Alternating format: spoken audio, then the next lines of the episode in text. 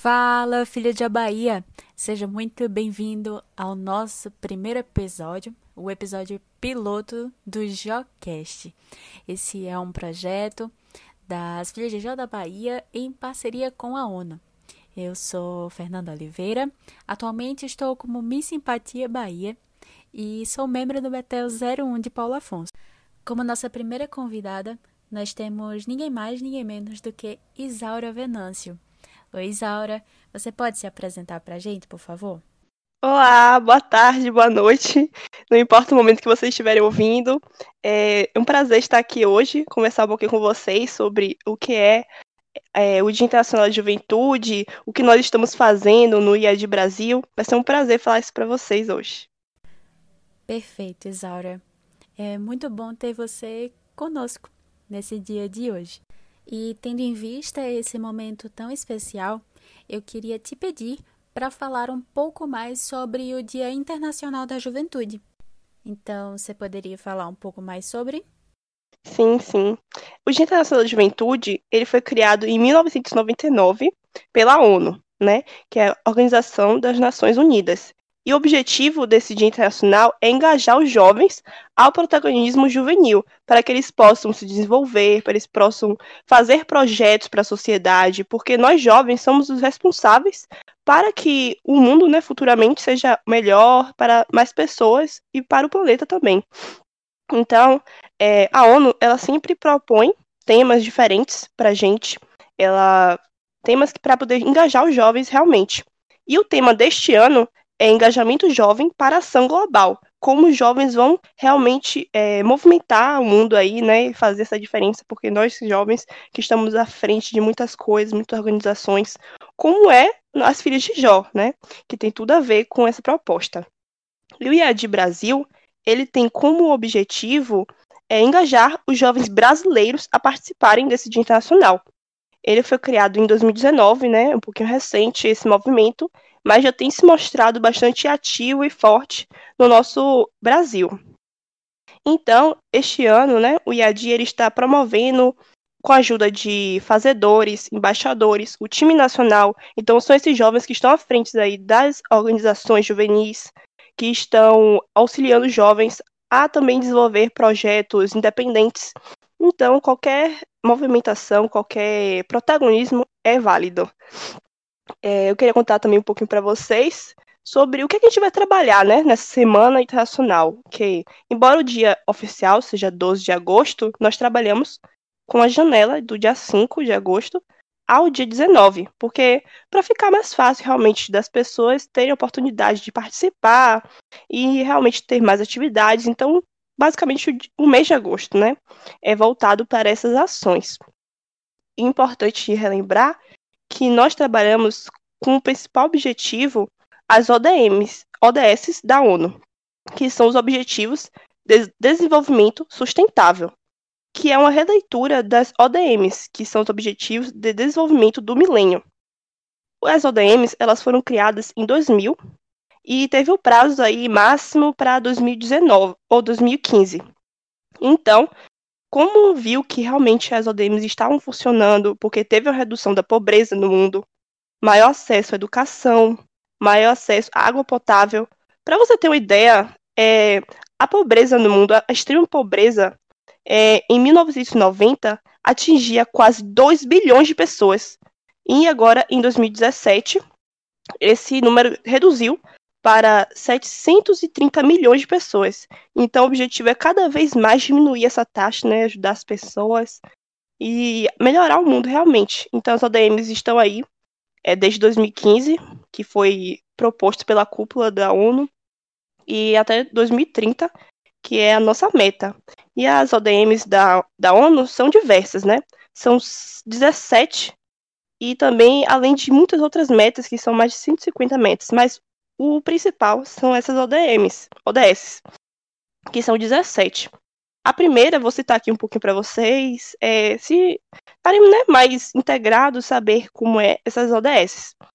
A primeira, ela fala sobre erradicação da pobreza, que é assim o tópico principal, né, que é a dignidade básica do ser humano.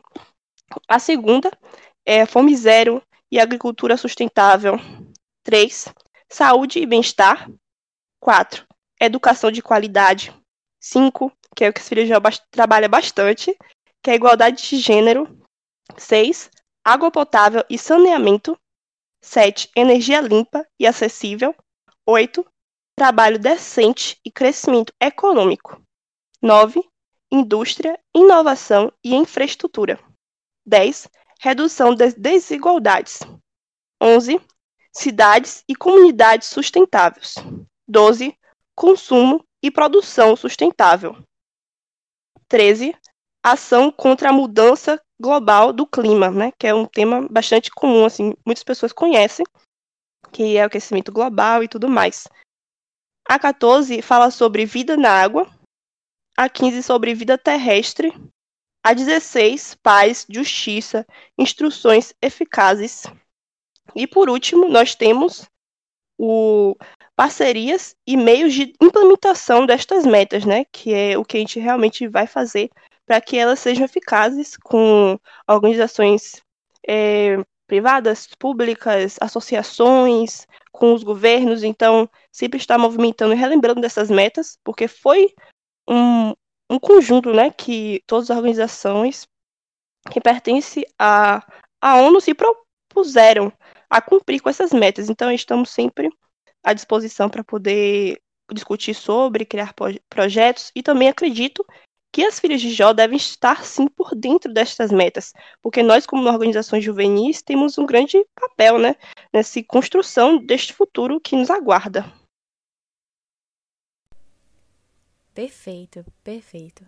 Muito obrigada, Isaura, por compartilhar esse seu conhecimento conosco. Eu queria te pedir agora para falar um pouco mais sobre o seu trabalho.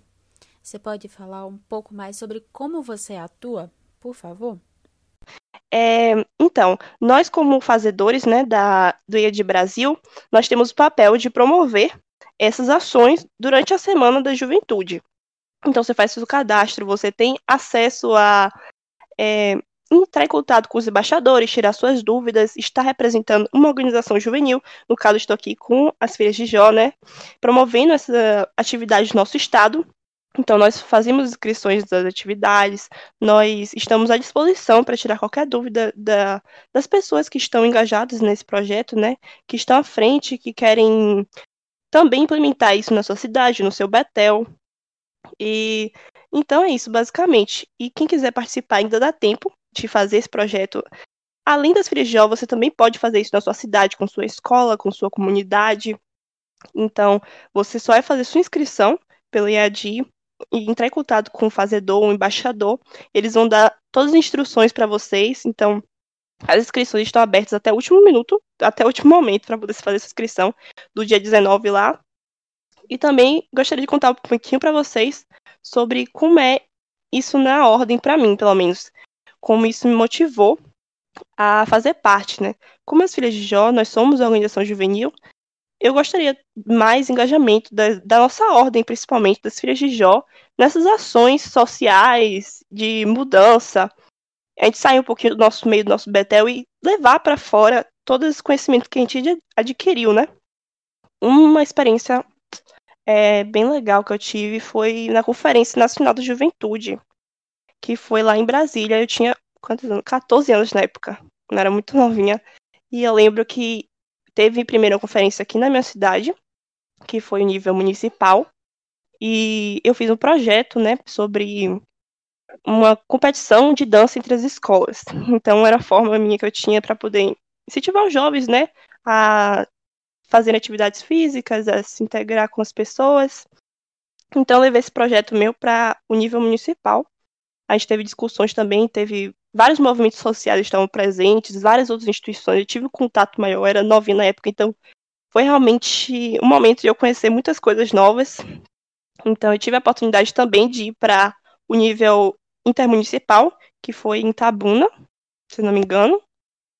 E então eu botei esse projeto meu no aplicativo que tinha do, do evento, né, da Conferência Nacional, e aí eu acabei que foi aprovada a participar da Conferência Nacional, que foi lá em Brasília. Então eu tive a oportunidade de ir para Brasília, mostrar esse meu projeto, voltar em outros projetos que essa conferência, né, tem o objetivo de realmente mostrar para os nossos governantes quais são os objetivos, quais são os interesses dos jovens, o que nós queremos para a sociedade. Então, esse momento que a gente tem para discutir, para debater, para conhecer outros movimentos, para realmente escolher as nossas metas.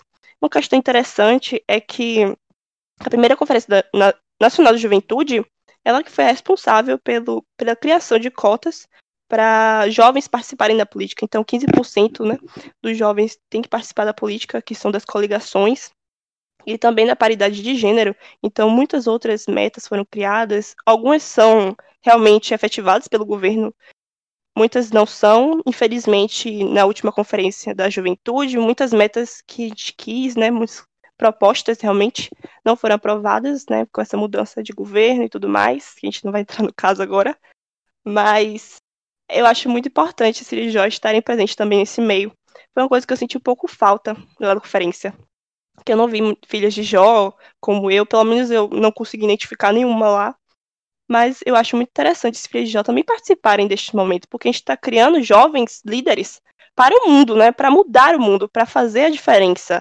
Não só ficar no nosso Betel, a gente tem nosso momento Betel, mas também crescer para mudar o mundo. É basicamente isso que eu acredito. Então, esse é realmente o chamado para as filhas de Jó da Bahia fazer a diferença tanto a nível do seu Betel, como a nível de engajar outros jovens a fazerem mudanças realmente e mudar aquilo que você acha errado ou que você queira melhorar. É sempre válido qualquer movimentação, qualquer mudança.